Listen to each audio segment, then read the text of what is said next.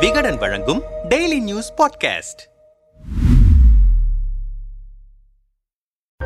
ராகுல் காந்தியின் பாரத் ஜோடா யாத்திரை இறுதிக்கட்டத்தை எட்டிவிட்டது. கடைக்கோடி கன்னியாகுமரியில் தொடங்கி பன்னிரண்டு மாநிலங்கள் இரண்டு யூனியன் பிரதேசங்கள் என மூவாயிரத்து ஐநூறு கிலோமீட்டராக நீண்ட பாத யாத்திரை காஷ்மீர் பள்ளத்தாக்கின் ஸ்ரீநகரில் முடிவடையவிருக்கிறது. சுமார் நூத்தி ஐம்பது நாட்களாக பல்வேறு தடைகள் இயற்கை இடர்கள் பாஜகவின் விமர்சனங்களை சமாளித்து பல்வேறு மாநில மக்களையும் சந்தித்து விட்டார் ராகுல் காந்தி. காங்கிரஸ் கட்சியின் தேர்தல் பிரம்மாஸ்திரமாக கருதப்படும் பாரத் ஜோடா யாத்திரை சாதித்த சாதித்தது என்ன? ராகுல் காந்தியின் இமேஜ் கூடியிருக்கிறதா? ஓர் விரிவான அலசல். தொடர் தோல்விகளால் துவண்டு போயிருந்த காங்கிரஸ் கட்சியை மறுசீரமைத்து மீட்டுருவாக்கம் செய்வதற்காக கடந்த ஆண்டு மே மாதம் ராஜஸ்தான் மாநிலம் உதய்பூரில் காங்கிரஸ் சிந்தனை அமர்வு மாநாடு நடத்தப்பட்டது. சோனியா காந்தி ராகுல் பிரியங்கா ப. சிதம்பரம் உள்ளிட்ட நானூறுக்கும் மேற்பட்ட முக்கிய காங்கிரஸ் தலைவர்கள் கலந்து கொண்ட இந்த மாநாட்டில் இரண்டாயிரத்தி இருபத்தி நான்கு தேர்தலுக்கான புதிய தேர்தல் வியூகங்கள் வகுப்பது கட்சி கூட்டமைப்பில் மாற்றங்கள் செய்வது உள்ளிட்ட பல்வேறு பல்வேறு சீர்திருத்த முடிவுகள் எடுக்கப்பட்டன. அதன்படி காங்கிரஸ் தலைவர் சோனியா காந்தி கட்சியை வலுப்படுத்துவதற்காக மூன்று முக்கிய குழுக்களை உருவாக்கி அதற்கான பணிகளையும் பட்டியலிட்டார். அவற்றில் ஒன்றுதான் அகில இந்திய அளவிலான பாரத் ஜோடா யாத்திரை. அதன்படி கடந்த செப்டம்பர் ஏழாம் தேதி தமிழ்நாட்டின் கன்னியாகுமரியில் தனது பாத யாத்திரையை தொடங்கினார் ராகுல் காந்தி. கேரளாவில் படகு போட்டி கர்நாடகாவில் லிங்காயத் மடாதிபதிகளுடன் சந்திப்பு தெலுங்கானா பழங்குடி மக்களுடன் இணைந்து பாரம்பரிய நடனம் மகாராஷ்டிராவில் சத்ரபதி சிவாஜி சிலைக்கு மரியாதை மத்திய பிரதேசத்தில் உஜ்ஜயினி மகா காலேஸ்வரர் கோவிலில் சாமி தரிசனம் என ஒவ்வொரு மாநிலத்திலும் ஆன்மீக ரீதியாகவும் அரசியல் ரீதியாகவும் யாத்திரையை வடிவமைத்துக் கொண்டார் ராகுல். பொதுமக்களிடம் கிடைத்த வரவேற்பால் இந்த வியூகம் அவருக்கு ஓரளவு கை கொடுத்தது என்றுதான் சொல்ல வேண்டும். ராகுலின் திடீர் ஆன்மீக செயல்பாடுகளால்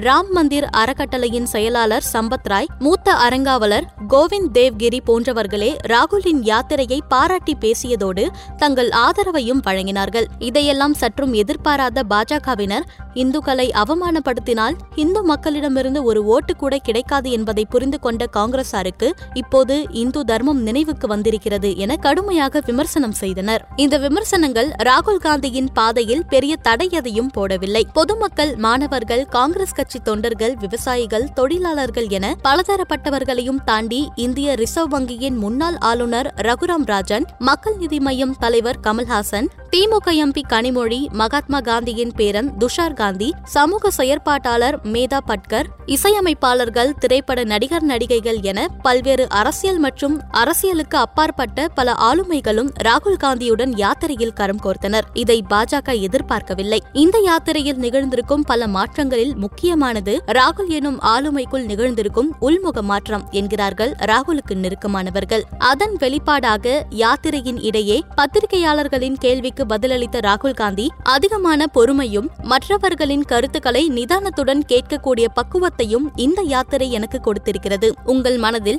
என்ன மாதிரியான ராகுல் அடையாளப்படுத்தப்பட்டிருக்கிறாரோ அந்த ராகுல் காந்தியை நான் கொலை செய்துவிட்டேன். அந்த ராகுல் என் நினைவில் இல்லை. அவர் மறைந்து விட்டார் என்றார். நம்மிடம் பேசிய அரசியல் விமர்சகர்கள் சிலர் இந்த யாத்திரை மக்கள் மத்தியில் வரவேற்பையும் ராகுல் காந்திக்கு நல்ல இமேஜையும் பெற்று தந்திருக்கிறது. கூட்டணி கட்சியினர் ஏன் சில எதிர்கருத்து கொண்ட தலைவர்களே கூட பாராட்டும் விதமாக யாத்திரை முடிந்திருக்கிறது. ஆனால் காங்கிரஸ் கட்சியில் எந்த மாற்றமும் இல்லை. கட்சிக்குள்ளாக நடக்கும் கோஷ்டி பூசல் எல்லளவும் குறைந்த பாடில்லை. அத்தனை தரப்பின் ஆதரவு இருந்தாலும் முதலில் கட்சிக்காரர்களின் ஒற்றுமை இல்லாமல் காங்கிரஸ் கட்சிக்கு வெற்றி என்பது சாத்திய சாத்தியமில்லை என்கிறார்கள். ஸ்ரீநகரில் ஜனவரி முப்பதாம் தேதி நடைபெறும் பாரத் ஜோடா யாத்திரையின் நிறைவு விழாவில் பங்கேற்க நாடு முழுவதும் உள்ள இருபத்தி ஒரு எதிர்க்கட்சிகளின் தலைவர்களுக்கு அழைப்பு விடுத்திருக்கிறது காங்கிரஸ். பாரத் ஜோடா யாத்திரை காங்கிரஸ் கட்சியை மீட்டுருவாக்கம் செய்திருக்கிறதா என்கிற கேள்விக்கு இரண்டாயிரத்தி இருபத்தி நான்கு நாடாளுமன்ற தேர்தல்தான் விடையளிக்கும்.